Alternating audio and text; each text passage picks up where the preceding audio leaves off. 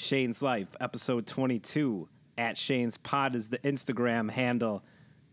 This week, we're talking NBA Finals, we're talking baseball, and we're talking a whole lot of gambling.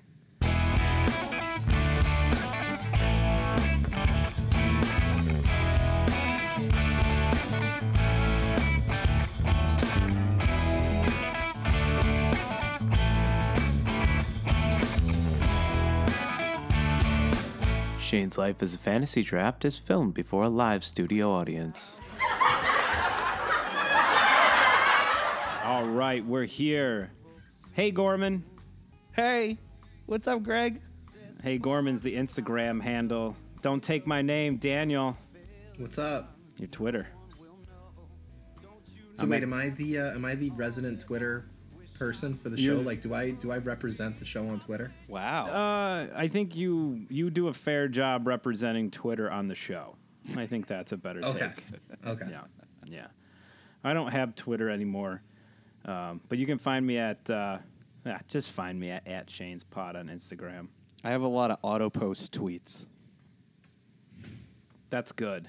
Yeah. That's what the world needs more of. yeah, John Gorman's out here advocating for the Russian bots. That's why I love Ovechkin. Speaking of bots, guys, we got some more fan mail. Let's hear it. Was it from Was it from a bot? This one, this I believe. You tell me. I'll read it to you. You tell me if you think it came from a bot. This is this came in through the Shane's Life as a fantasy draft email account.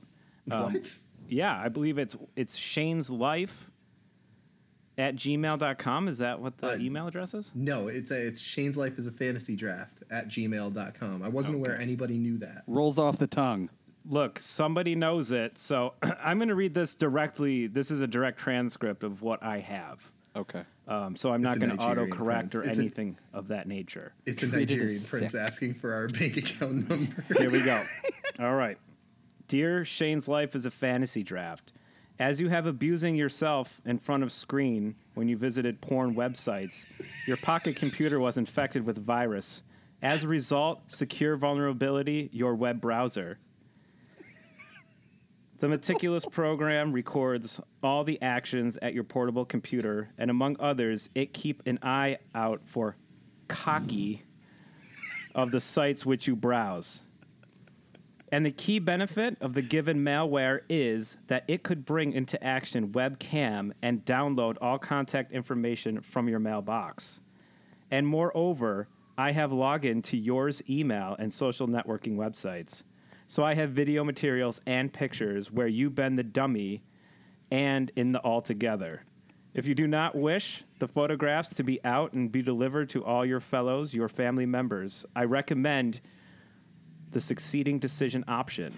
You should pay to me Bitcoin money bag, 399 US dollars in BTC.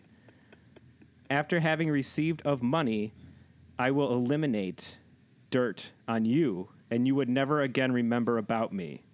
Conversely, in a case if I don't get the monies within 25 hours after you have opened that message, I gonna deliver all the dirty dirt on you of yours closely related people and coworkers, and also across social media platforms for general estimation of yours activity.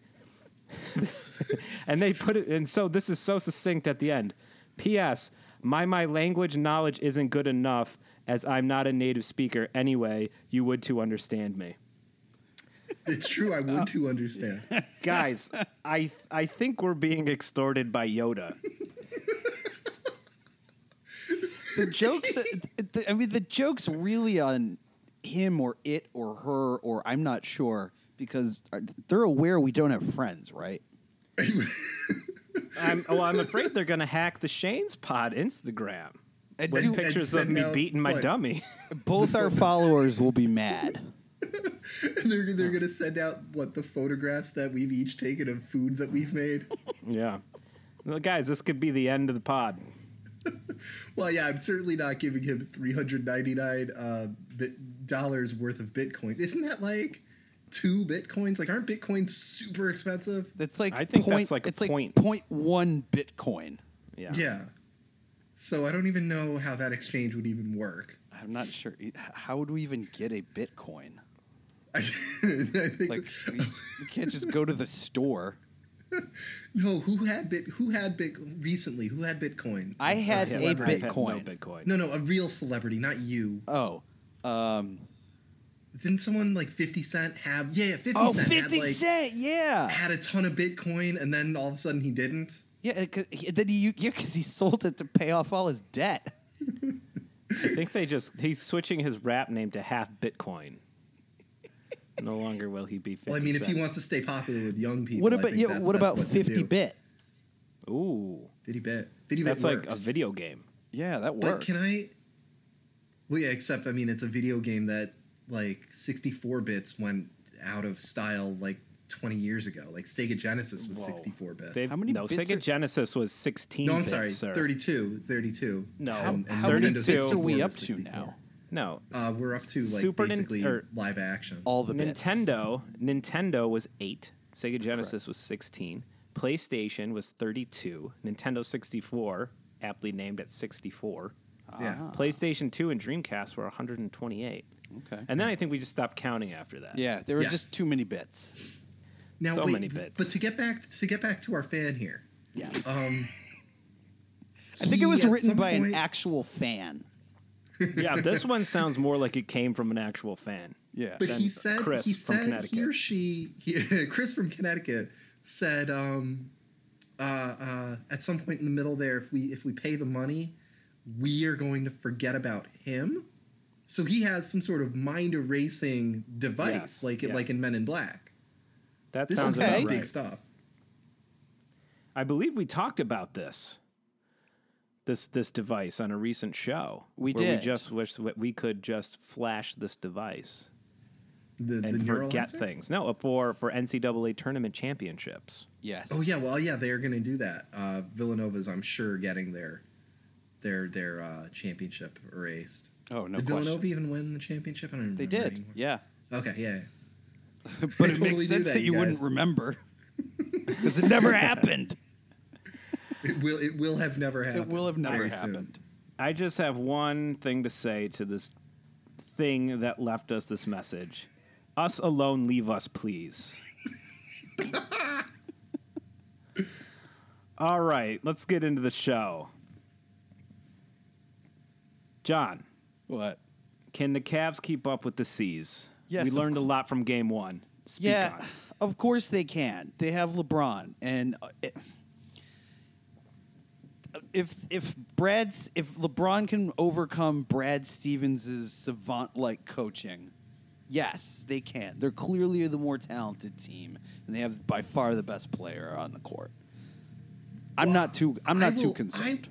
I, I will grant you that anytime LeBron James sets foot on the court, he is the best player on the court in this series. But I will not stand idly by while you besmirch the names of of uh, Jayson Tatum and Terry Rozier. oh, they've been playing outstanding.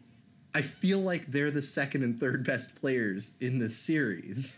they, they absolutely. Are. I mean, I, honestly, like, I, six years ago, yeah, Kevin Love would have been easily the second best player in this series, but since Kevin Love was dealt to Cleveland, I, he's not the same dude.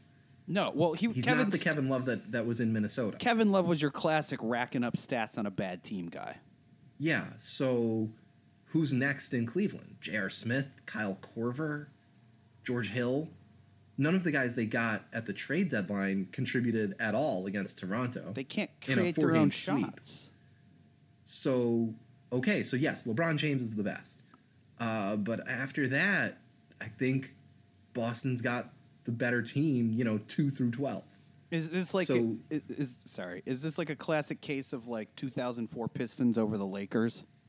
I've I've been trying to figure out what in the hell is going on with these Boston Celtics. I've been trying to figure it out for these whole playoffs because minus Kyrie Irving and obviously minus Gordon Hayward from from the start of the season, I don't understand why they're so good. It doesn't make any sense. And I know this is going to run super counter to everything I'm going to say later on in the show. It's all on it's it, it feels like it's all on Brad Stevens. I think you're Right? Like Brad So, Stevens has his- said that you should that people should not give him as much credit as he, they've been he giving would him. say Well, here's- that. here's the thing he's doing he's doing the thing that you never see out of coaches because they're always scared for their jobs. And I feel like Brad Stevens is not scared for his job, so he can do something that most coaches won't do. So against Philadelphia, what he did was, all right, Ben Simmons, all right, you know, you're going to score. We're not going to stop you from driving the lane and scoring. So we're not going to collapse the lane on you, right? We're not going to send extra defenders. So what happened? Philadelphia's three point attempts were way down. You're not going to make good shooters shoot significantly worse, right? The good three point shooters, you know, JJ Redick is going to shoot his percentage no matter what. So, how do you make JJ Redick irrelevant? You don't give him the ability to shoot. You know, so instead of five three point attempts, he's only taking two or three. And if he's still hitting 33%, that's fine. He's only hitting, you know, one, maybe two, instead of three or four. So, what they can do, what the way to beat the Cleveland Cavaliers is go ahead, LeBron, get to the basket, get all the dunks you want. We're going to take threes on the other end, and you're only going to hit, uh, you know, the best player in the game hits 60% of his shots at the rim. So go ahead, hit your 60% of shots at the rim. We're not going to let you kick the ball out for threes with Korver and, and, and J.R. Smith. And you're going to lose, you know, 95 to 80 because you, LeBron James isn't scoring 100 points in a game, in every game. Well, I mean, So- look, those two numbers balance themselves out very nicely. If you make 60% of your twos and you make 40% of your threes, guess what? You got a tie game. Yeah. So now that we've seen a game, give me your predictions. Celtics and six. Ooh. Cavs in seven. Oh, man. I think the Cel- I think Brad. I don't understand it. I don't. I, I kind of understand it, but I, I love. I, I kind of like it. I hate. It, this feels so bad. I kind of hate both of these teams with, with righteous sports hatred, and I would like for them both to lose. But I think the Celtics have the better team. Like I said, two through twelve, and I. I just I feel like they're they're gonna win out. I don't I don't see I don't see how LeBron can do to Boston what he just did to Toronto. Greg, where where do you see this series going? Celtics in five. Gentlemen sweep. Wow.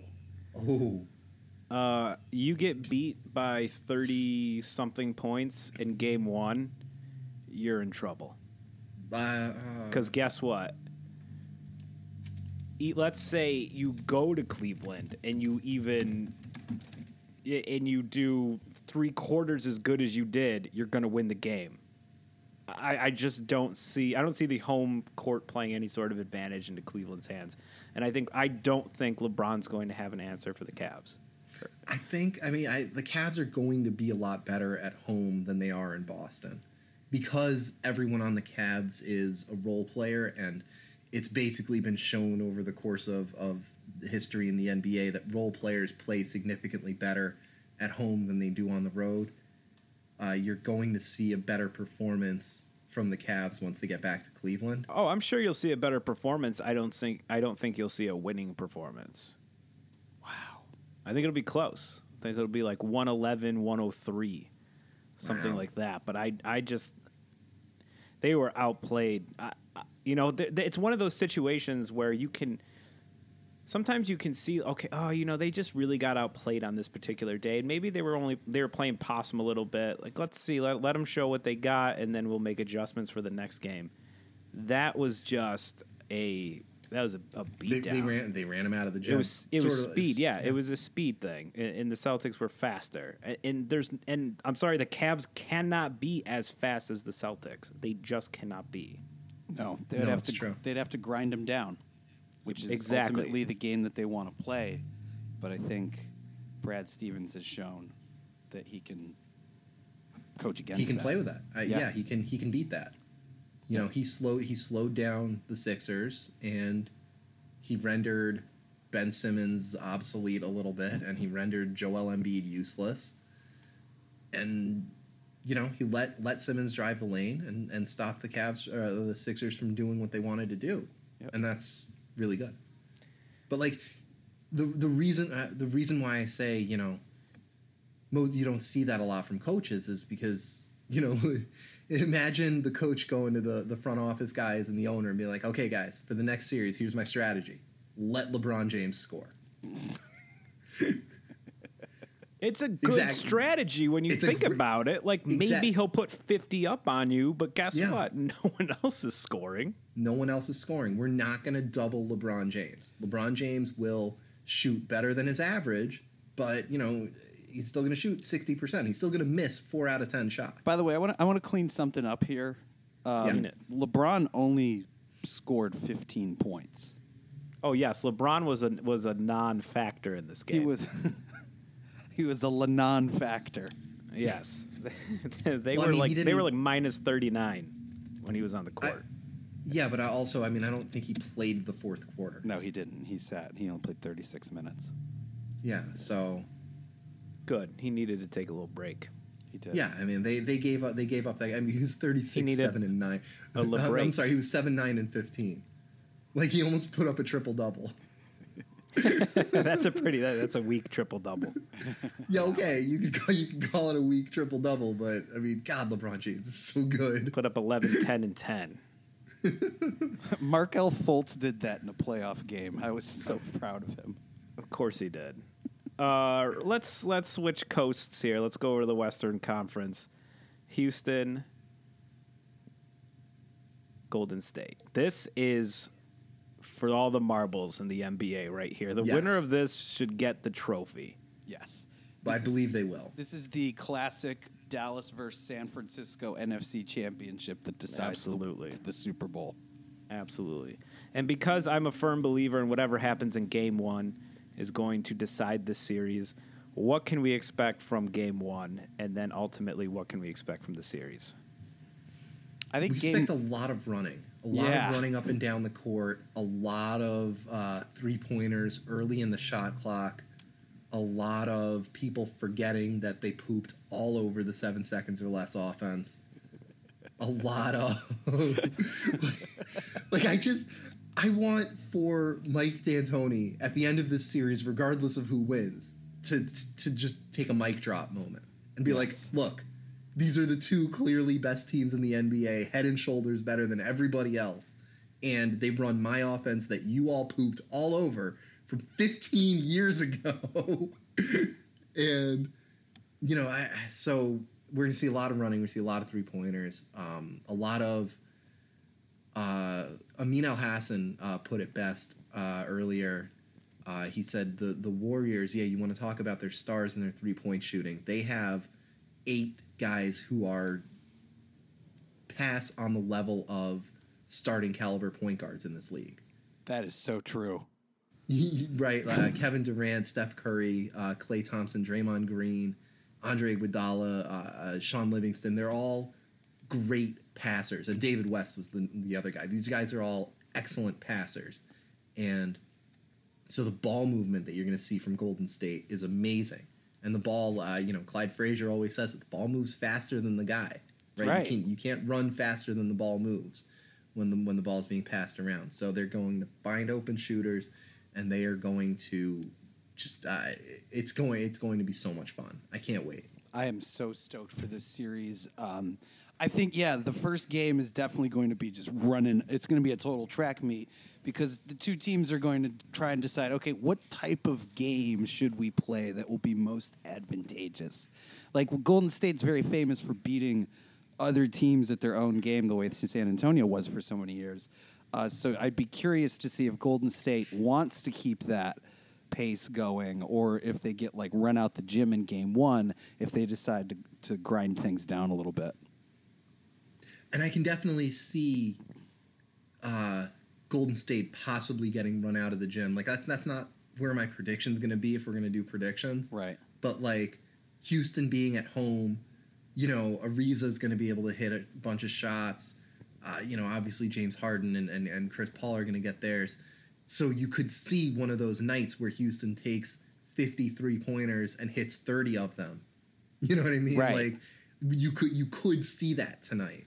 I think we all know though, like w- like when it comes to what we expect out of Game One and what that portends for the series, I think it's very crucial to ask this question: Where is Zaza Pachulia and how close will he be to James Harden? That's the scary thing, though, right? Because of how athletic Clint Capela is, I don't know if the Warriors can afford to put Zaza Pachulia out there for 12 minutes. You know, I don't know that if they can afford to give him enough time to roll onto James Harden's legs. Only takes one minute. Get to yeah, step back takes about a second. you don't even have to be guarding him either. You just be close by. I guess that would that would be. I do. I you know, given how competitive all these guys are, that's really something that I've always wondered. Like, how is it possible that nobody's ever just gone out and just taken someone out of a game? I think we saw Zaza I do it feel last like year. Zaza did it to Kawhi like twice. Yeah, he did it. Twi- he did it twice. That's right. That's not the first time he did that. yeah, he, he's kind of known for that move. That's kind of they call that the Zaza. And didn't uh, Kelly Olynyk yank uh, Kevin Love's arm out of his shoulder? Yes, that did happen. White on white crime. That's like that's like when you got like the GI Joes back in the day, and you grab the arm and it had that little rubber band thing in it. And You just kind of yank on it. Yeah. He, was- he just wanted to see how, how, how it worked. That's all. so what, what? So what say you? Let's just let's let's tonight predictions tonight. The game is tonight. Tomorrow when this comes out, we can all have it on wax. What do we think Yeah. the final score is For tonight? For for tonight, tonight? Game one. Game one. So when this comes out tomorrow, people can think that we really just reported true I true got, facts. Yeah. I got Rockets 115, Golden State 101. I've oh. got I've got Rockets 134, Golden State 129. At the end of the third quarter. yeah. wow. They actually just take the fourth quarter off because everyone's just so damn tired. So I think what's interesting is obviously the Rockets are going to be quick and fast on offense. I think Golden State can really slow the game down. And I think that's important. I think if Golden State slows the game down on their end and is just and is precise, I think they can win the game.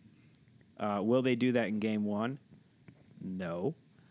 But I still think they get the win tonight either way. I'm going to go with 112 101 is your final score. Rockets. So we all have the home team taking the first game here. We do.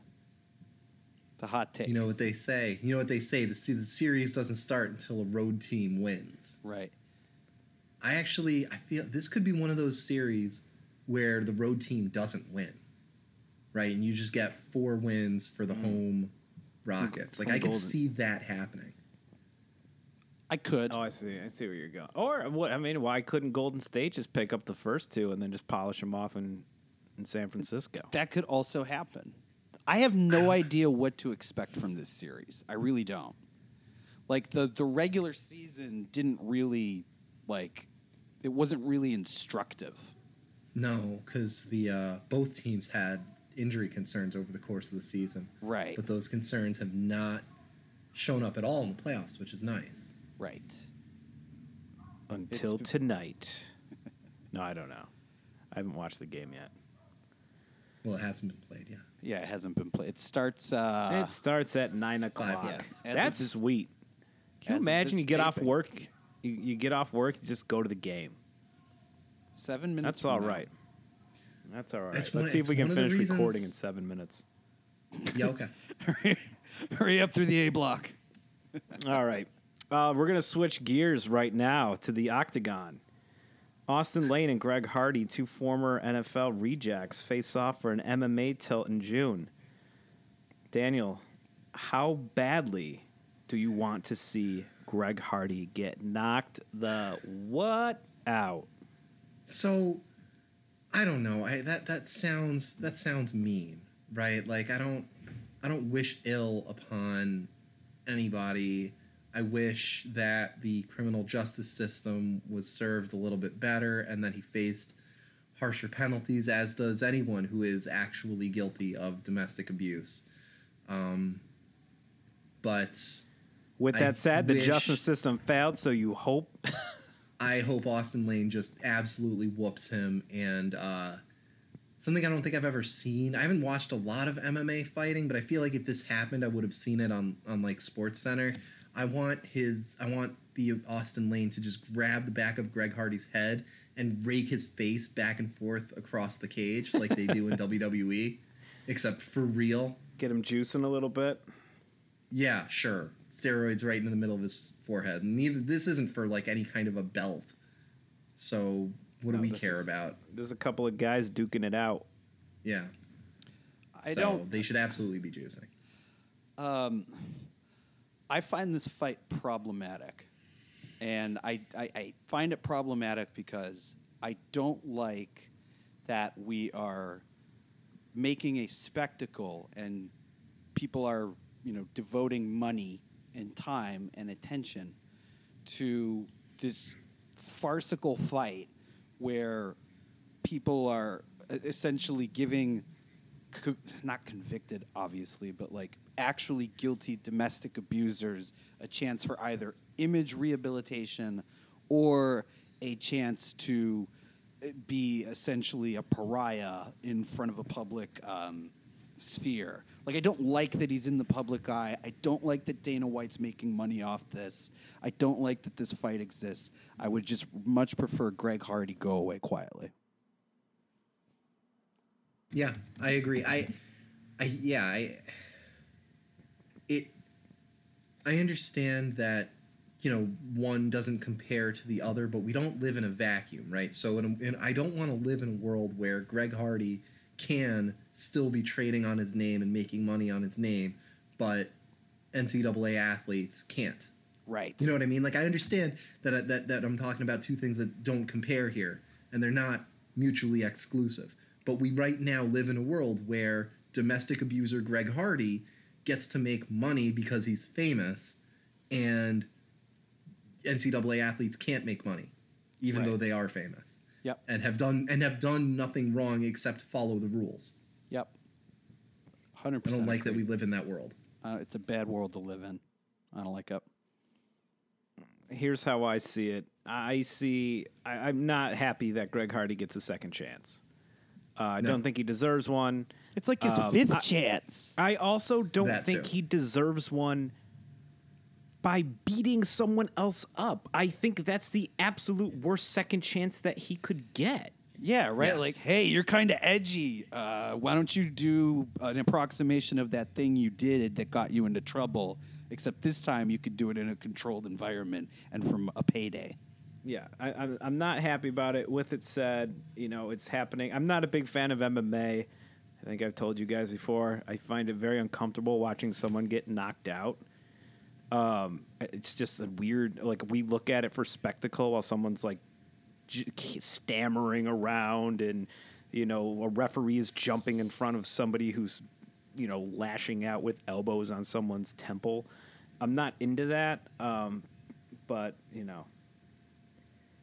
Sometimes, I- I sometimes understand. judge, justice can only be served in a caged octagon. So yeah, I, I, I, I, I'm not, I'm not a big fan of combat sports. I don't, you know, I don't like boxing. I don't like MMA. I'm just, I'm not a fan. I don't understand the appeal of it. I don't, you know, you know what I mean? Like I don't get it.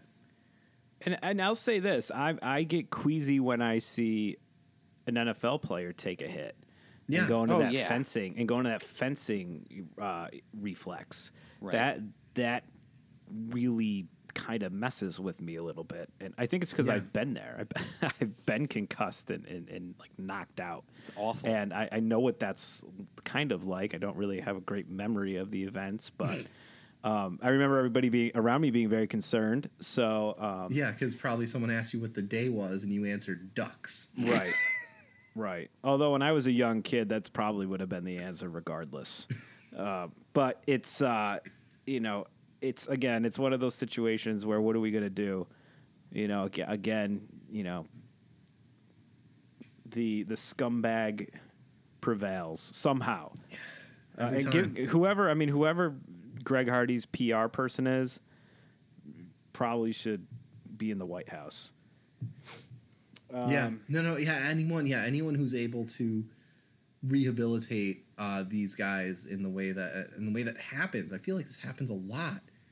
And the way that they're the way that this happens, yeah, absolutely. These PR firms, these PR people, they're great at their jobs. Maybe that's maybe that's how we look at this fight, right? We celebrate we celebrate the hard work that went into the promotion and you know making people be accepting of these people. Is that is that a fair way to do that or is It's that a, it's a it's a it's a triumph of professional public relations. Absolutely. exactly Yeah. and Absolutely. branding? When it's and- done, and- we should send a belt to Greg Hardy's rep. what would be what would be the picture on the front of on the front of this uh, championship belt? That's that's a tricky one. I don't know.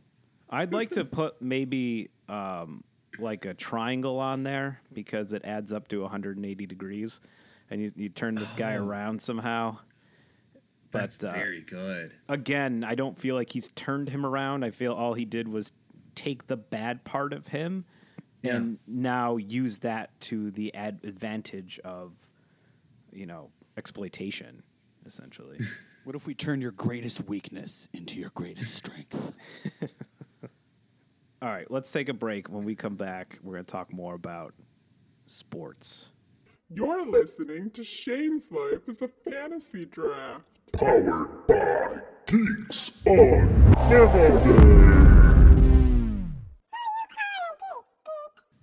All right, we're back at Shane's Pod Instagram. I'm really plugging that tonight, guys. Good. Yeah, Really Follow plugging it hard. This was, I think, our slow in the history of Shane's Pod at Instagram. I think this was our slowest week of gathering followers. This is true. This has been a rough week. We did accumulate some likes. We are, however, if you Google Shane's Pod one word, the very first result is our Instagram account. Also on Apple Podcasts, where we live, if you just put We live. Shane's Life, boom, we're there.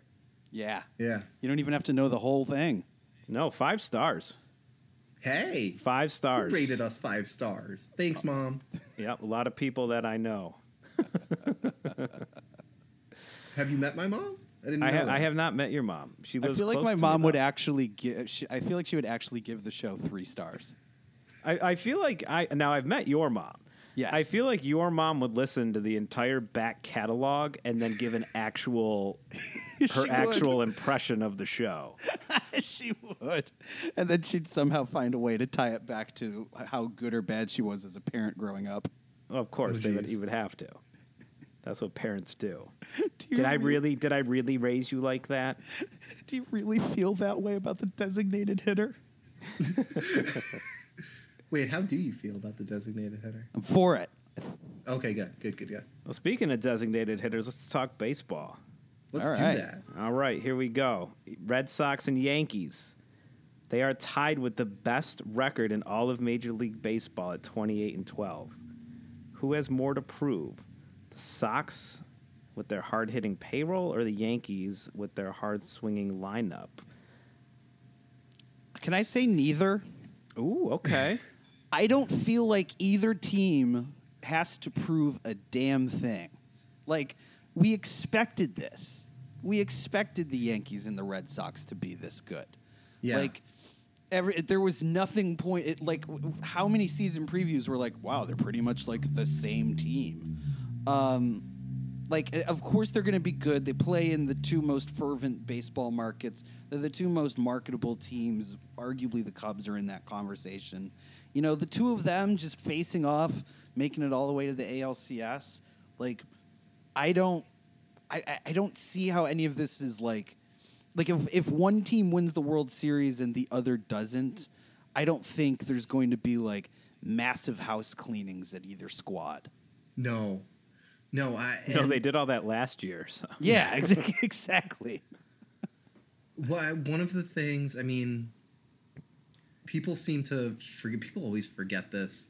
Uh, one of the things people seem to forget is that Mike Stanton, Giancarlo Stanton, has been striking out forever, right? So people were like, "Oh, Giancarlo Stanton that was a bad move by the Yankees. Oh no, no, no, he'll be fine. He's going to hit 50 home runs and 120 RBIs. He'll be fine." Yeah, I'll take he he'll strike out more than he walks. Yeah, He'll strike know. out. Yeah. I, what was it? Oh, He he's has more strikeouts than singles.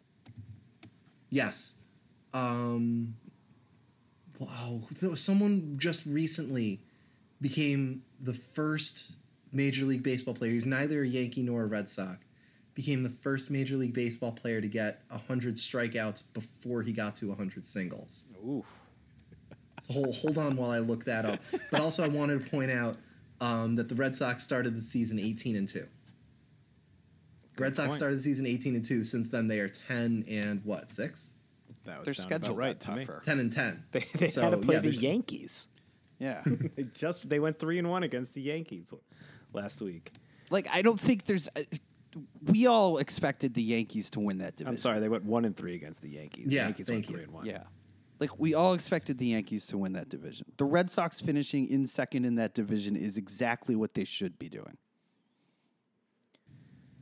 I'm going to say that I think they both do have something to prove, especially after the seasons they had last year. I think the Red Sox have more to prove in the long run, in the end of the season, but I think as far as stats go, the Yankees have more to prove. The Yankees need to just be piling up runs this year because they really went out and designed a team around that premise. So I think that uh, you should see a lot of home runs coming from that team. Not a lot of R- well, RBIs that you're going to get are only going to be coming off home runs for the most part. Yes. But uh, I think they do have a lot to prove in that respect. Um, all right, so who's proved themselves worthy through 40 games? Would you say? Oh. I, yeah, both teams. I these, You're gonna these stay both with teams both, are, are really good. Yeah. I say They're both, those really good, and yeah, they they both have a great chance of advancing to the World Series. I'm And going the to only say. reason, I'm sorry. Oh, uh, go ahead. No, I was just gonna say the only reason the Yankees don't advance the, to the World Series is because the Red Sox do. It's it's one of those two teams from representing the AL this year. I do think we forget the Astros. Yes, I have already forgotten the Astros. Yes. The, they have that short guy at second base. so so have the Astros. So don't worry. the Astros have been and they've been good, you know, and they could conceivably win it again. That team's built to be good forever. uh, so like, didn't didn't Justin Verlander just throw another like yeah, eleven inning no hitter but He's- lose one nothing? he's insane. The guy is a robot. Um, but I think I just think we're I think we're in good shape. Like I think everything in baseball on the AL side is shaking out exactly the way we expected it to. Not so much on the NL side. I don't. Who follows the NL? Nobody. Uh, the New York Mets in the first inning of a game last week batted out of order. That was incredible. That's I love the fact that unbelievable. they handed they handed the ump before the game a handwritten card, and then the computer printed batting lineup that they hang in the dugout, which was clearly done way ahead of time as compared to this handwritten lineup, was different. And they had just hit a double. And then they batted out of order for the third out of the inning. The third out with a runner on second base. I gotta say, baseball's never been odder. um, no, the NL. So I just cursory looked at the NL standings, and other than the Dodgers being sub 500, it looks exactly the way it's supposed to. I, I'm gonna say so. I'm gonna answer the original questions. Who's proven themselves over 40 games more? I'm gonna say the Yankees. After Okay. a, a pretty slow start, they they are, you know, beating the Red Sox last week. You know, three out of three out of four. That's that's big for that team. I think. Yeah. You know, it was one of those slow start, and I, it's they're kind of crescendoing. I, I hope the crescendo continues and doesn't fizzle out at the All Star break. Um, but I, I think that they have proven themselves as a team that's going to be a team in the long run. They're going to have some growing pains. Okay. They're going to they're going to play together, and they're going to win together. Um, and again, they they are. That's right. Don't let him off the hook though. Um, my only my only reason I might disagree, right, is uh, the Red Sox last year hit no home runs. I don't think they hit a single home run for the season. Uh, this year they are clearly hitting a lot more home runs. They, I believe, they already have more grand slams this year than they had all of last year. The Mookie Betts. is- Mookie Betts has bulked up significantly. yeah, the team is already significantly better batting or slugging than they were last year. So, I think we are looking at. Uh, I think they they answered the biggest question, right? They had there was one huge question about the Red Sox. It's how are they going to keep up with the home runs, and they've answered that question. So I think, you know, uh, they've they've really proven a lot through the first forty games of the season. Definitely proven more than last year. That's for sure. Um, Yeah, they weren't great. Yeah. So, uh, pretend you just were drafted in the first round of the NFL Seems plausible. Thursday night. Yeah. Hey, I got called. My name got called. You probably got some big plans for that contract money, right? Sure. Why not? The the new savior in Buffalo, Josh Allen, is planning on saving his rookie contract money. Uh, so, guys, we're gonna play fill in the blank. This is a great idea because you might not get a second contract. oh man, I shouldn't have let you go first. uh, because the cost of living in the city of Buffalo is way cheap. And yeah, he's not getting a second contract, so he may as well save the money for his first one. so this is this is how I see it, right? Like your first contract is what, like four years, right? with, a, fit, he's with a the fifth new- year option. Yeah, he's the new flashy thing in Buffalo, right? He'll get endorsement money, right? Whoa, So he- whoa, whoa. I'm just What? saying he'll he'll get endorsement money, not What like is he going national. to endorse? No, he's gonna get like the Safelite repair and Right, and- right, and, right, right. know, what I'm saying is, Buffalo. like, let's just say, all right, so Marshawn Lynch very famously spent like none of his NFL contract money. Um, like you can live off of, you know, even if you if you even if you want to live like very modestly, which he seems, for all intents and purposes, like the type of person who would. Um, like you can do that and just bank your contract, and then like let's say you get a second contract after that, then maybe then you can go a little ham because after that you're due for a big pay increase if you perform well. Or let's say you don't get a second contract, then you have like all that money to play with for the rest of your life. I think he should invest it. I'm sure he's going to. That's what I think he should do. Yes, they, they, they, NFL players have financial planners. Some are better than others. I feel like he's going to be one of those put the money away, don't think about it kind of guys. Well, either way, good luck, Josh Allen. Good luck, Josh Allen. Please be better than I think you are. He won't. He didn't throw for 2,000 yards. Do you think He think? didn't win. He wasn't all conference in the Mountain West Conference, that notably, you know, quarterback heavy conference. He Oh, wanted to throw a ball clear over the mountains, and he did. Problem was, the field's down here, pal. The other team caught it. Did you see Jalen Ramsey like quote tweeted him like a, a gif of him throwing a pass, and he said that's a pick waiting to happen. I love Jalen Ramsey. Oh boy! All right, let's get out of here. We're gonna come back. We're, we're gonna get uh, we're gonna get a little political, a little sportlitical up in here. Been a while. You know what? It's been a while. It's been I'm a ready. it's been a long while. We'll be we'll be we'll be right back. Wrestling, sports, movies, and more. The Geeks Unlimited squad is always mic'd up and speaking on the world of nerd. Geeks Unlimited keeps your ears lit with the Announcers Table, professional wrestling's hottest podcast that you haven't listened to.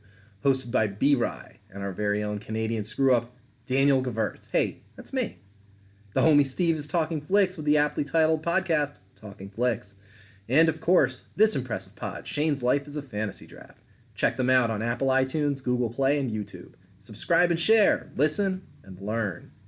Don't forget to slide into those DMs on Instagram, Facebook, and Twitter. Geeks Unlimited, taking over the world, one podcast at a time.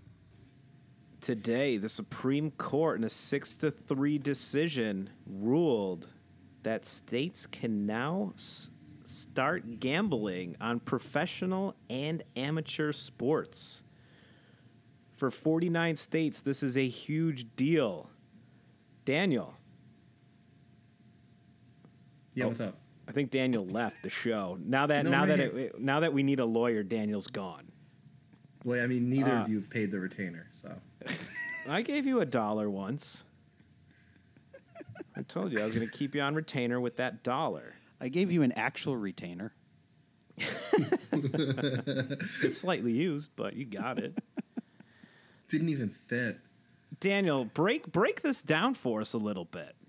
Sure. So the Supreme Court, uh, what they did was they struck down a national law that made uh, gambling in the United States on the federal level illegal.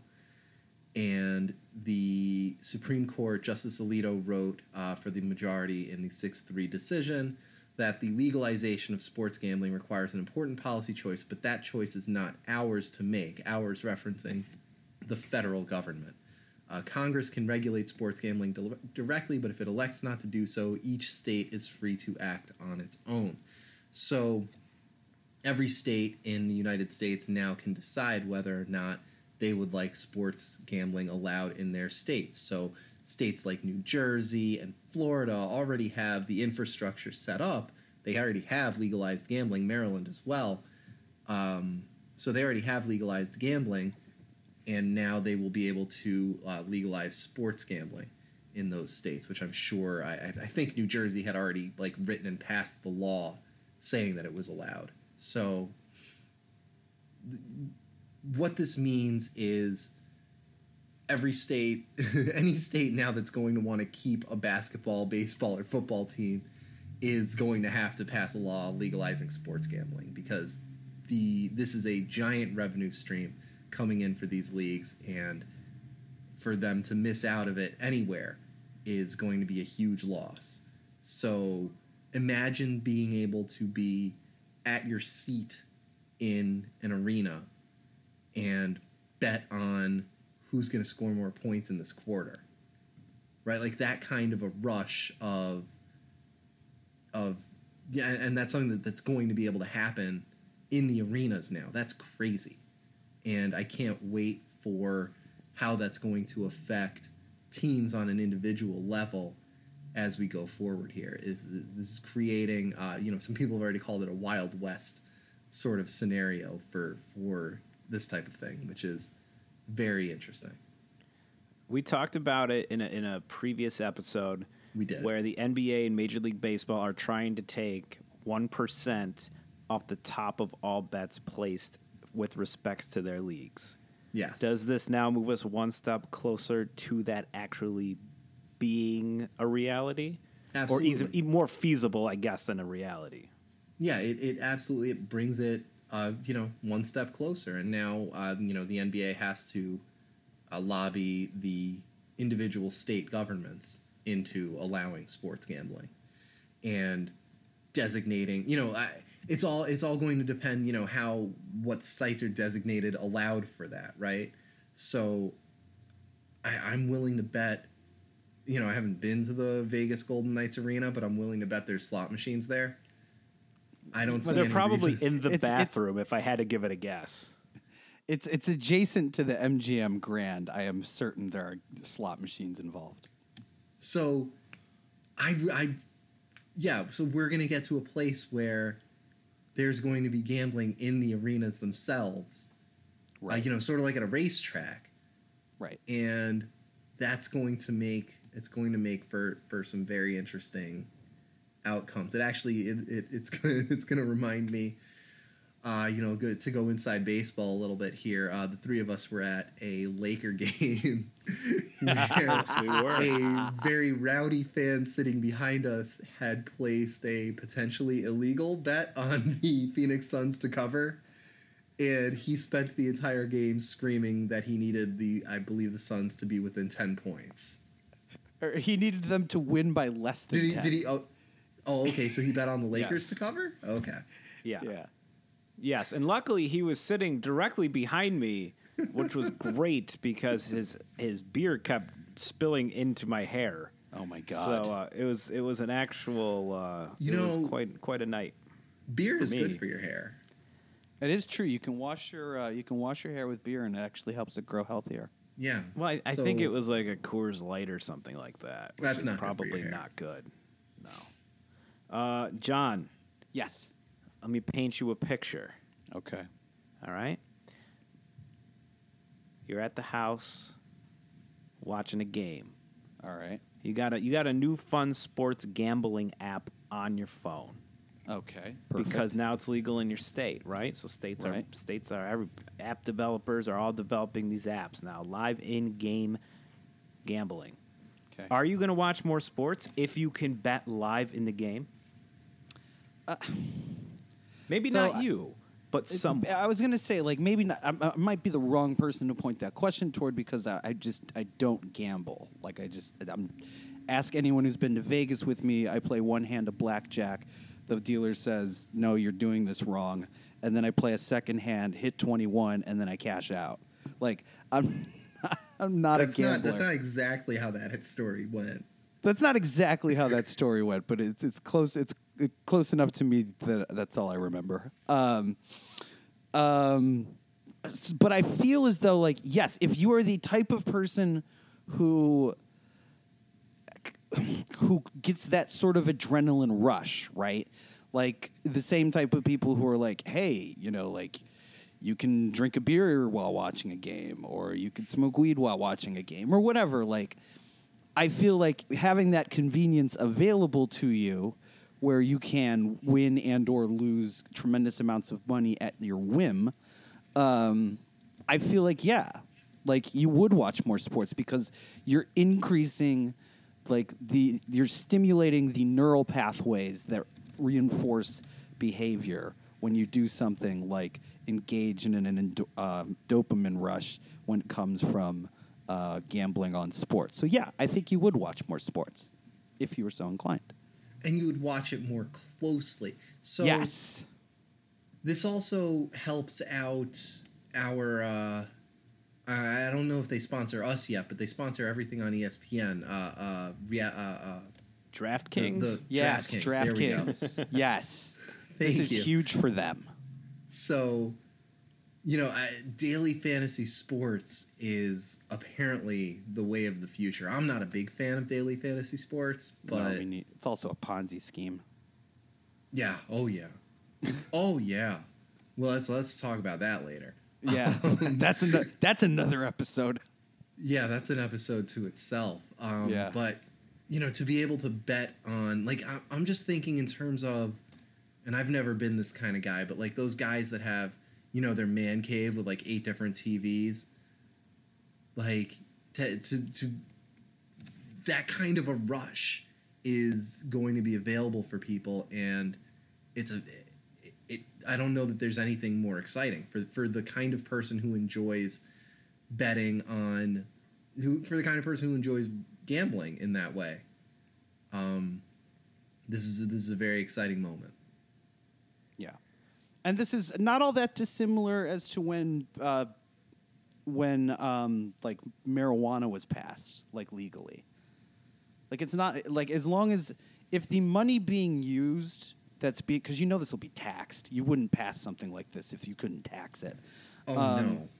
like if Oh, that tax, tax money went toward you know the, say like in colorado and washington where it gets used for like infrastructure and education like i could see this being a boon the problem is is this does this then become a regressive tax right is this yet another avenue for people who are predisposed to um, spend their money frivolously um, money that they don't have is this another avenue for people to perpetuate their cycle of remaining poor Yes. Uh, so presently, the uh, federal government will take four percent of your winnings if you win over five thousand dollars. The the casino will will actually withhold that. So if you make a bet that wins you five thousand dollars, the casino is going to withhold twenty four percent of that.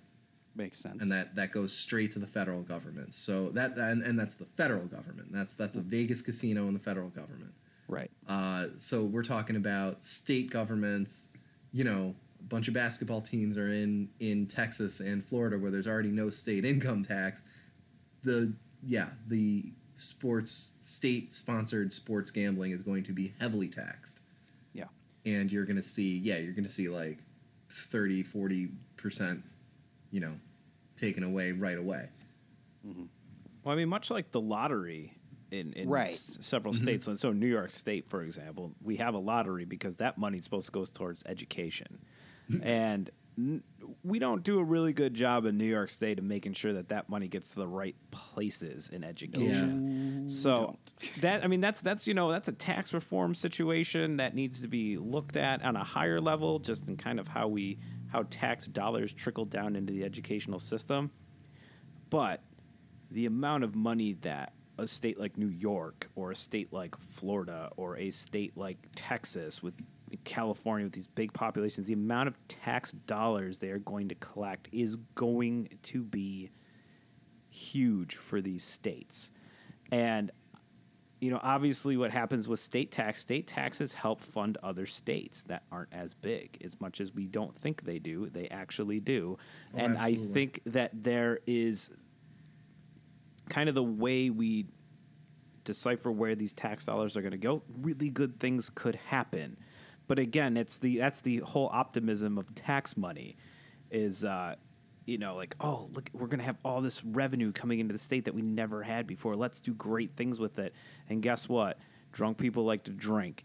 And so when the more money we bring into the state, the more the government wants to control the flow of it. And so it, I think this, this this could be a good thing. Ultimately, for the states, it's going to be a good thing for a very select few, and uh, the rest of us are just gonna go broke gambling. So I'd also like to bring up something else, a little, a little more political, a little less sports. Uh, one of those things where, have you ever been on the side of an argument and realize and look around and realize who your allies are on this side of the argument and think, hey, wait a second, am I wrong Yeah. because of who's agreeing with me? Yes. So the three Supreme Court justices who dissented from this opinion, who voted against it, it was a 6 3 decision. The three judges who voted against it are Judge Justice Ruth Bader Ginsburg, Sonia Oh. Sotomayor, and Stephen Breyer. Oh, so boy. the three liberal judges voted against this, and the six Republican conservative uh, Sam Alito, Clarence Thomas, Neil Gorsuch, John Roberts, uh, they are the ones who voted for this. It makes sense. That and- that and makes the sense first to person, me. And the first person to celebrate the tweet, of course, was New Jersey Governor Chris Christie. Of course. And so I'm looking around at the people who are agreeing with my position on this. and are we wrong? Is So this- sports this- gambling terrible? this goes back to my this goes back to you know what my, the point I made earlier like this is the wrong kind of wealth redistribution like this is the opposite of Robin Hood yes, this will. No, you're, you're absolutely right. Though this will be taking money from poor people, and giving it to rich people. Yes, It there are two- is- That is there are- going to happen.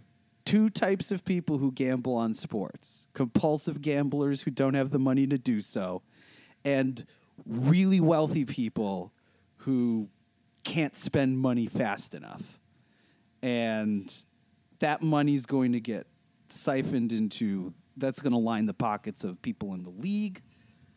It's going to line the pockets of governments. It's going to line the pockets of business owners.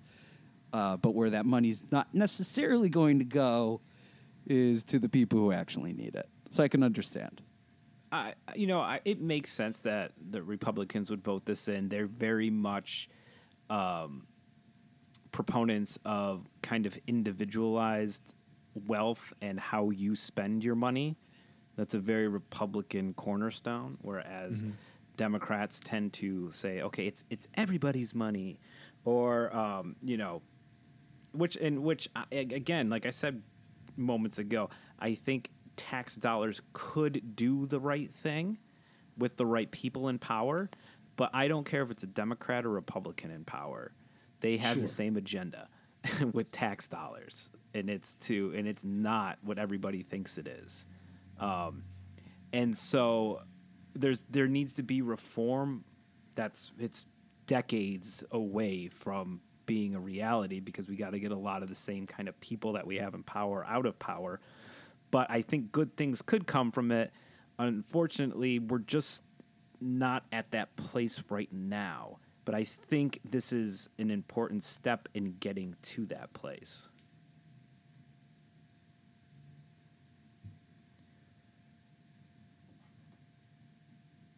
Yeah, you're correct.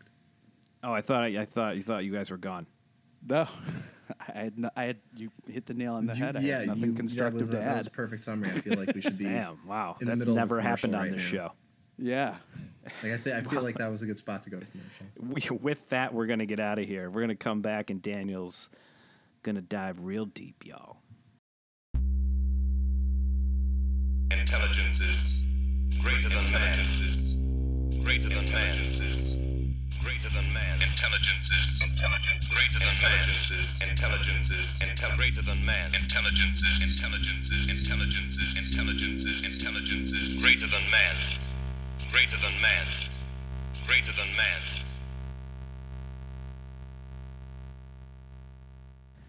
You all know him as the Canadian screw up, Good job. Daniel Gigaverts. Daniel not Gavertz. What else do they call you? You have another nickname, Hertzgevertz. Hertzgevertz. That's what they call Yeah. All right. if you were an gonna- injury attorney lawyer, It was.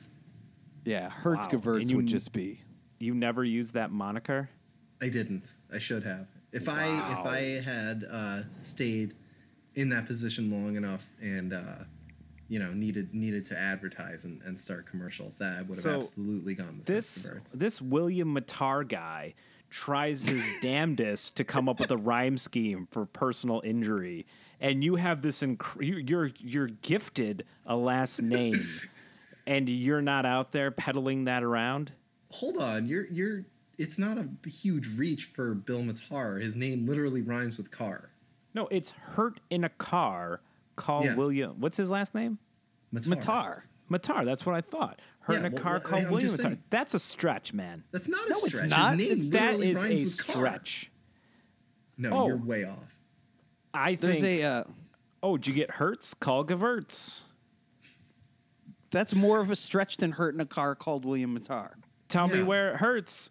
I'm Daniel Gavertz. That you could That- also be a a very good doctor. doctor. He's not a that. surgeon.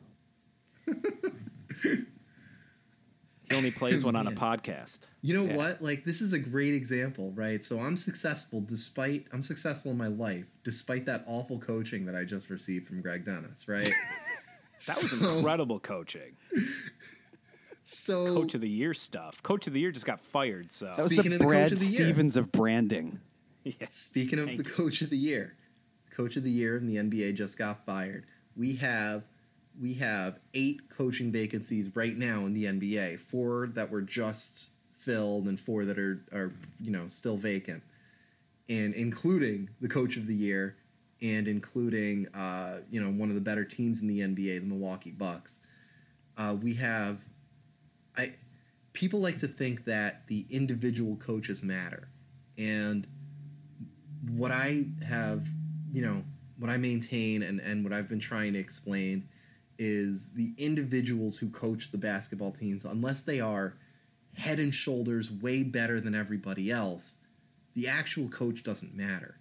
If you have the difference between the best coach in the league and an average coach, uh, according to various studies, this one that I'm going to be looking closely at uh, comes from a gentleman named uh, Shane Jensen, who writes uh, columns uh, that attach that that do deep dives way deeper than this, uh, tying statistics, statistical analysis to statistical analysis to what we see on the court.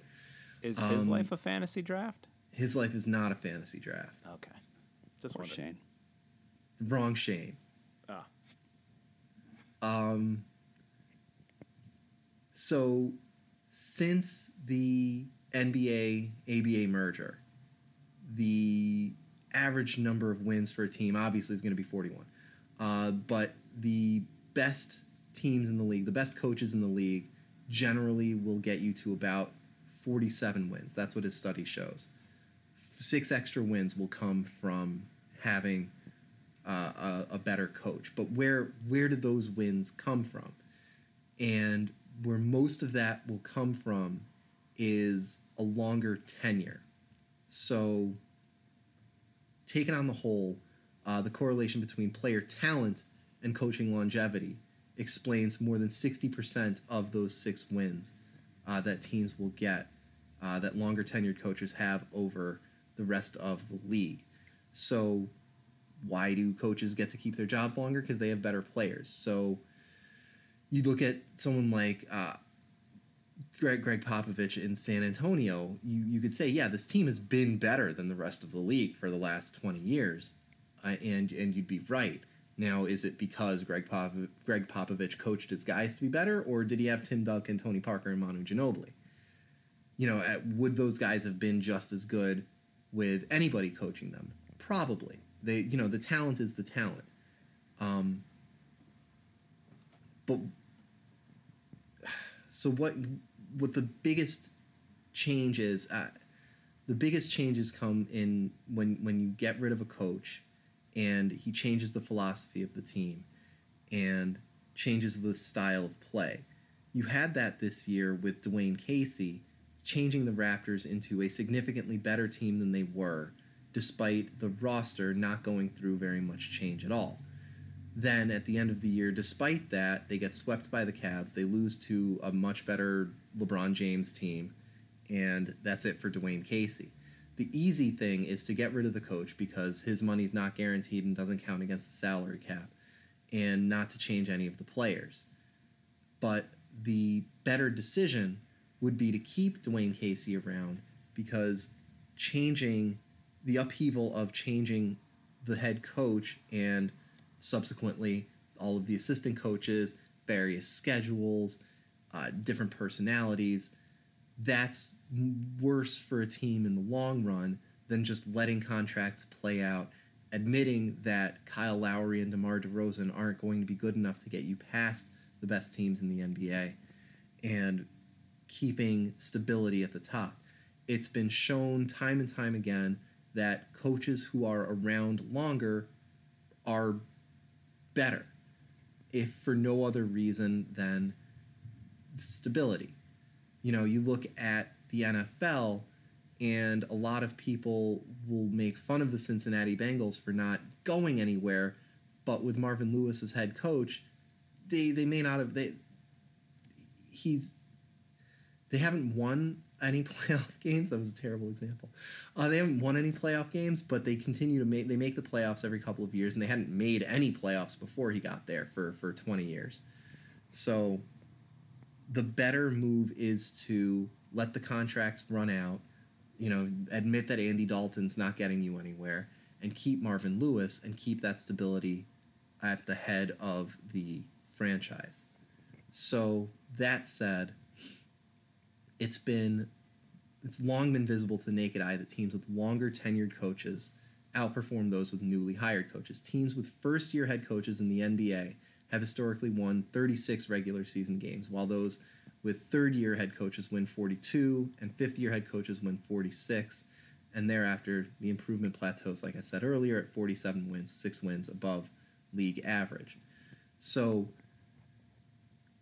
it's more important to have stability at the head of an organization than it is to go out and look for the better coach because coaching as a whole is so intangible and the results that you see on the field or on the basketball court are so closely tied in with the talent of the players that making sure you have stability and a clear direction are much more important than seeing if you can find a coach who's marginally better than somebody else. Now, obviously, you throw that out when you get to someone like Brad Stevens, who is apparently just the greatest coach in the history of coaching. But the rest of these guys, I don't think it matters that much. And uh, you see that time and time again. You have you have uh, uh, Bill Belichick was awful in Cleveland, and all of a sudden he's the best coach in the NFL when he gets to New England. Why? Probably because he got Tom Brady. You you know, and, and you have you have examples like that happening over and over again. you know, I, I think the funniest is Scott Brooks and uh, Billy Donovan, who were, you know, bad coaches. They changed jobs. They switched. They almost traded jobs. Uh, Scott Brooks went from Washington or from Oklahoma City to Washington. Was apparently a bad coach, I guess, in Oklahoma City, and now he's just fine in Washington. And Billy Donovan, who flamed out of the NBA, went back to college, came back to the NBA with Oklahoma City, and now he's a good coach again. Uh, it doesn't make any sense. These guys are all, you know, they're all basically league average, and the best return you're going to get is somewhere around in the area of six wins. So you may as well keep the stability at head coach at the top of your organization, and let's stop firing coaches after one or two years because you're just halting the growth of the organization as a whole. I hope any of that made sense. It did. Yeah. It all made sense, Daniel. Yes. So, So I- really, what you're saying is Pat Riley and Phil Jackson are trash, and the only Yeah. reason they did any good is because of Michael Jackson, and they stuck around for a few years. Michael Jordan, Michael Jackson. Michael Jackson. I mean, you look at the you look at the Pittsburgh Steelers. The Pittsburgh Steelers have had I, what is it, four coaches in the history of their franchise? three. Like three. I'm sorry, three head coaches in the history of their franchise. They're really good. Let the guys stick around and let them grow with the team. yeah, they've people get better at coaches. People get better at coaching the same way that players get better. You know what I mean? Like not everyone, not every player is the same in their sixth year in the league as they were as a rookie. So Right. why and wouldn't plus, the same like be true coaches, of coaches don't have physical decline the way players do. Like a coach will theoretically only get better if they are dedicated to their craft and get more familiar with the ins and outs of the franchise they're working for. to a and point, evolve of with the game. Because, Shout out Yeah. Rex Ryan. because you know Phil Jackson is never going to be a good coach again. Let me not to not to disprove your argument because this No, certainly won't do this certainly won't do that. Poop on But it, I John really- Gorman. I really want to examine the quantum leap that the Golden State Warriors made in between Mark Jackson and Steve Kerr. Sure. So Because go ahead. Well, I was I, I was about to. Uh, I, I mean, I think I, Mark Jackson is a, I think, below league average coach, right? So I think Mark Jackson's going to hurt the team. I don't think Steve Kerr is anything special, right? Now you can of course hire someone who is incompetent. Right. Right. The Knicks the Knicks have shown that over and over again. Derek Fisher is an incompetent head coach. But Steve Kerr looked at the team, looked at the trend of where the NBA was going, and said, Why in the world are we starting David Lee when we have Draymond Green on the team? You know what I mean? Right. So he made that change. And that's not that's not anything that that, you know, the one of the three of us couldn't have seen. You know what I mean? Right. Like the, the you look at the league and you're like, we need to be shooting more open threes. That's what we need to be doing. That's that's where the league is going. That's where we need to be. We need to tell Steph Curry to let it fly because he can apparently hit threes from 38 feet no problem. And we need to run out a smaller lineup that helps us run more, be more athletic, and take more good three point shots. Right. And that's not that's not rocket science No. that's it doesn't it doesn't take someone who's better at basketball to, to see that and mark it- jackson didn't see it it does appear as though, like, in addition to being a, a good coaching decision, he seemed to be very good at personnel.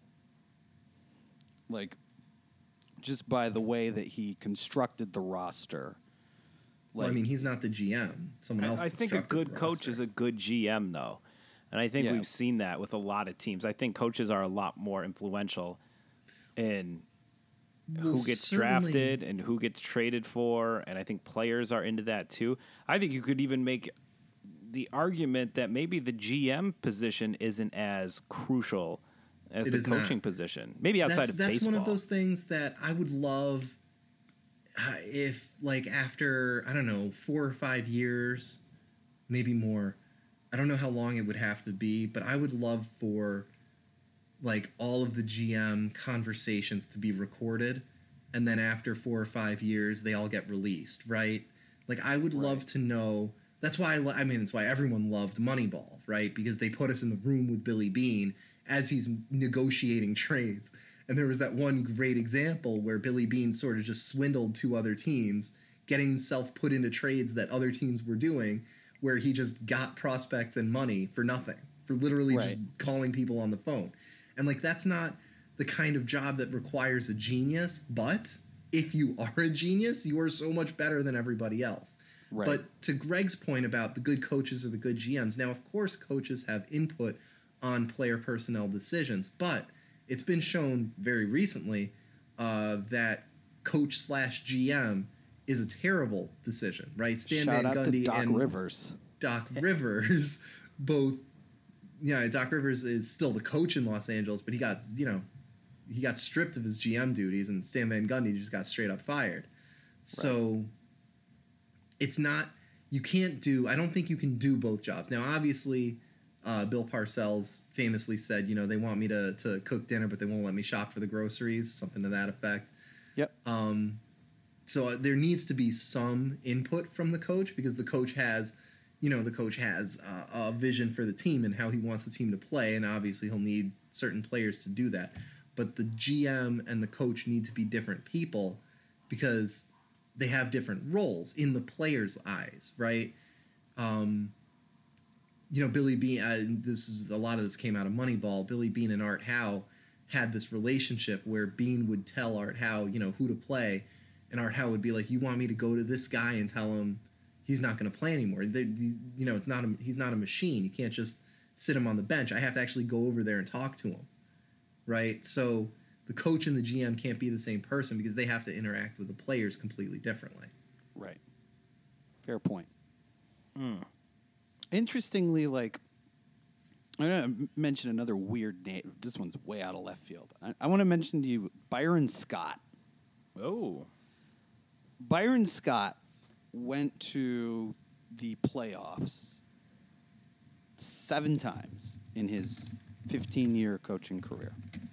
He won two Eastern Conference championships, both with the New Jersey Nets back in the uh, Jason Kidd, Vince Jason Carter, days, Richard sure. Jefferson era.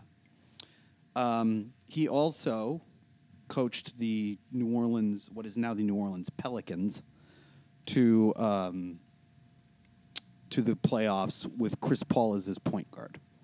He then suffered through the three LeBronless seasons in Cleveland. And then the the two injury plagued Kobe Bryant seasons in LA to close out Kobe's career. And his win percentage took a massive nosedive career wise during those final five seasons. And now, like, people, you think of Byron Scott now and you think, well, he wasn't any good. But if you run back, like, the first 10 seasons of his career, he was a very capable coach. So, my question is, like, how much of that is like a tr- is he just a league average coach who happened to have two really good point guards Yeah. at one point? Yeah, I, w- I would say absolutely. Right? Yeah. If the skill existed, right? You hear it a lot in, in the NFL. This guy's a quarterback whisperer. If Right, that was right, an right. actual skill, if a guy could actually make your quarterback quantifiably better, Right. that would be the most important person in sports. Absolutely. So if that exists, and I don't, I don't think it does, and I sort I have no evidence of it anywhere. If We you got know, a little bit if- of it out in L.A. He actually whispers in the headset during the game. that's that's an excellent point. He, he actually Sean literally whispers McVay to his is, quarterback. in fact, a actual quarterback whisperer. If you know, uh, you know, I know that Kawhi Leonard became a better shooter from when he started to where he is now.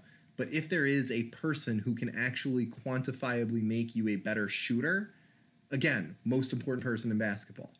Right. I don't know that that exists, right? If it wasn't within Kawhi Leonard to become a better shooter and work hard enough to do it, it wouldn't have happened, right? Like no one's going to, you know, like Mike D'Antoni isn't going to walk walk up to me and make me an NBA level shooter. Like it's never going to happen. Could he No. at least walk up to Lonzo Ball? I mean, That's but that's the thing, right? let's start Like, with a it- professional basketball player. Let's make him good. If the Lakers are going to make Lonzo Ball, I don't know what the Lakers' plans are, and that that's also going to be a fun show. I can't wait for NBA free agency to come around. Um, if the Lakers' plans are resting with Lonzo Ball, they need a coach who can make someone a better shooter. And I don't know that they have that. I don't know that Luke Walton is that. Was, was Luke Walton even a good shooter? I don't think Luke Walton was a good shooter. I think he was known to be. I think people thought he was a good shooter because he was white. Like that's, Ah, that's the one John, of those the things. No, John like, that's- Stockton effect. Yeah. Of course, I know it well. John Well- Stockton was gritty. Yeah. Oh yeah. Real Oh, gritty, man. real, real, real gritty. High motor guy. Oh, speaking of stuff from like a decade ago, wasn't there a Deadspin article about where they used they ah, they they, they made it into like an interactive graph, right, where you could pick a word like gritty or or fast, and it would tell you if it mostly described white players or black players. I do remember that. I do vaguely remember. I don't know how I would Google that. No, me. That one's that one's just lost in the bowels of the internet. But Definitely I do, don't want to Google that on a work computer. No, no, certainly not. not. Very few of the things uh, we mention in our tangents should be Googled on a work computer, have a Never, conf- except for except for Flin Flon, Manitoba. Never Google strawberry bush from a work computer. Lesson learned many years ago. Speaking of never Google, I love that. Uh, is it Kent Bazemore? Kent Bazemore's nickname is Don't Google. What? I think it's Kent Bazemore. Yeah, I. Because Bazemore is actually like some awful skin disease. Oh God. So if you Google the word Bazemore, you'll get images of this like horrendous skin disease. I think it's Kent Bazemore. I'm gonna I'm gonna Google this. Well, with that, you know what people should Google? Uh, Shane's life is a fantasy draft. Oh. Uh, just Google Shane's pod. Yeah, Shane's Shane's, Pod. pod. It's less characters. Go to Shane's pod. Go to Shane's life. You go to Apple Podcasts. Just type in Shane's life, and you will get enough information to put this in your ears. Although you're already listening to it, so you probably already found it. Tell your friends. Yeah, tell your tell your friends, friends to to Google do us. that. Yeah. yeah. Refer a friend. Send us a fan email. Yes. See what send happens. us fan emails. We read them Preferably with English as your first language, or just written by a human. Yeah. Oh, John I'm Gorman, sorry, where guys. can- It wasn't. It wasn't Kent Bazemore. It was Evan Fournier. Oh Uh, yeah, of course, no, the I'm not Fournier, googling that. Of course. I know what that Fournier. is. Uh, John Gorman, where can the good people of the internet find you on? Uh, well, you can find me at johngorman.co, the dot co. We've got fresh content up there about how you don't deserve love. Uh, not you guys specifically, but no one Thanks. ever. Thanks. I don't. I definitely don't. Um, and you can find all my pretty pictures and occasionally stories about sports here at Hey Gorman on Instagram. Daniel Gewurz, go. Uh, you can find me by googling uh, Evan Fournier. or at uh, don't take my name on Twitter, Shane's Pod on Instagram. Greg, uh, where where can the good people find you?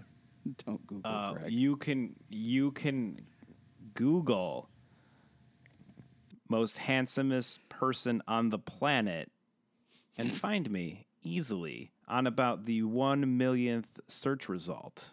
I'll be there.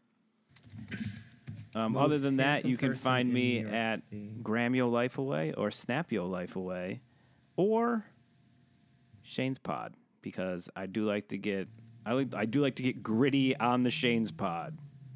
To be fair, if you Google most handsome person in NYC and look up the Yep. images, the first couple photos are guys that kind of look like you. Well, they're probably in much better shape than I am. Yes. Yeah, yeah, yeah. Oh, yes, Oh, yeah. no question. Well, Like if thanks, you tried. guys. But look, I will. I hit the roads. I'm back. I am in full marathon training mode right now. Are you Okay. actually I training for a will be running. I will be running the New York City Marathon in November. Very cool. November 2020? Congratulations. November, as in 2018. Wow. This year, I will be crapping my pants around mile 25. There's only 23 miles in a marathon. Nope, There's there's 26.2. If There's you ran a marathon, Oh, you I would thought it was 23.1. you do a really poor job. If you Daniel ran will be like- 23 miles of a marathon, you will be very disappointed with your finish. Daniel Man, Daniel gets to 23.1. He's just like, yeah, I did it. And everyone's like, why is this guy celebrating? He still has three more miles to go. This guy's still got a 5K to put down. All right, gentles. Let's uh, let's say goodbye to the good people. We're gonna play a little John Gorman ditty because night, that's fun all listeners. that's all we can afford. Uh, shout out to uh, Jacksonville. Yeah, And. Flin Flon. Flin Flin Flon, Flon, Manitoba. Manitoba. We've talked about him a couple times today. We see you. Bet. Can't fly to see Flin Flon. We learned we learned uh, after the show yesterday that you cannot fly to Flin Flon, Manitoba. They don't let you. That Really sad. John Gorman, you need to go pick up your guitar and write a song called "You Can't Fly to Flin Flon." Or Daniel Gewurz just bought a guitar today. Maybe you could pen us a little something. There. How But about but how no, about you how can't about hear me sing? how about a song called "She Flown to Flin Flon"? yes, that needs to happen. Yep. Within the next two weeks, we will be playing a brand new John Gorman song, and Absolutely. it will mention flying to Flin Flon. That's right. All right, everybody. Until next week. Good night. God, that Talking tight- like a chocolate 90 covered lemonade, fresh fruit from the well.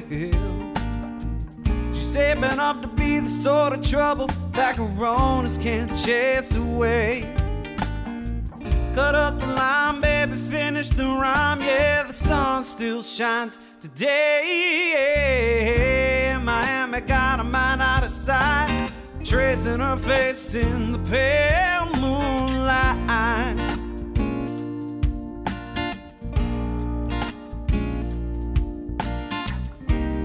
Fresh burnt fireflies, they don't lie, no, they won't lie, here.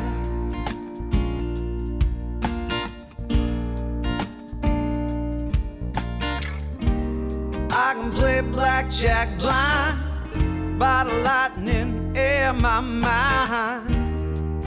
Turn away the ocean tide. But I just can't figure out what eyes they silently shout. Oh, can't turn her tears to wine. Oh, wine. Can't turn tears to wine.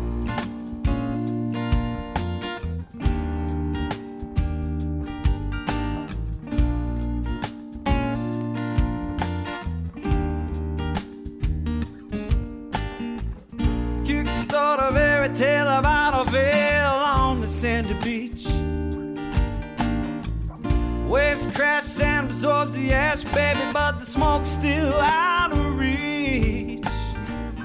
Breathe deep, deep enough to dive down through the heavens and in the cloud nine. Oh, that's where it's at, that's where I belong with my blonde bombshell and my troubles long gone.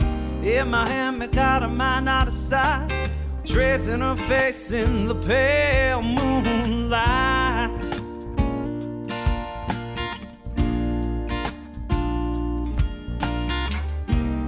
Fresh burnt fireflies, baby, don't lie, no, they won't lie, yeah.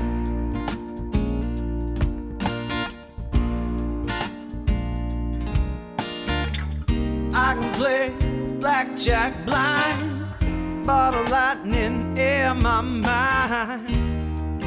Turn away the ocean tide.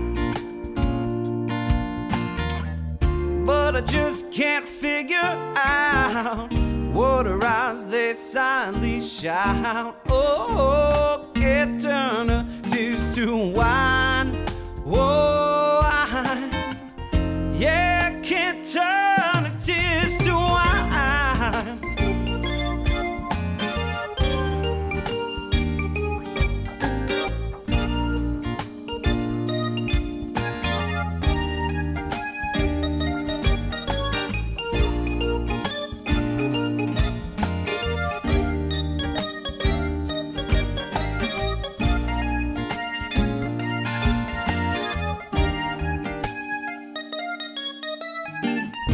in my hand, but got a mind out of sight. Tracing her face in the pale moonlight.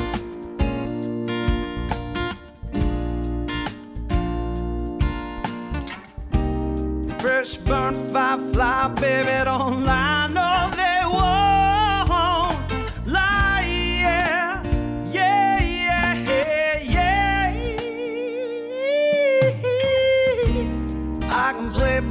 blackjack blind by the lightning in my mind. Turn away the ocean tide. but I just can't figure out. How her eyes they silently shout, can't turn her tears to wine. Oh, Can't turn her tears to wine. Yeah.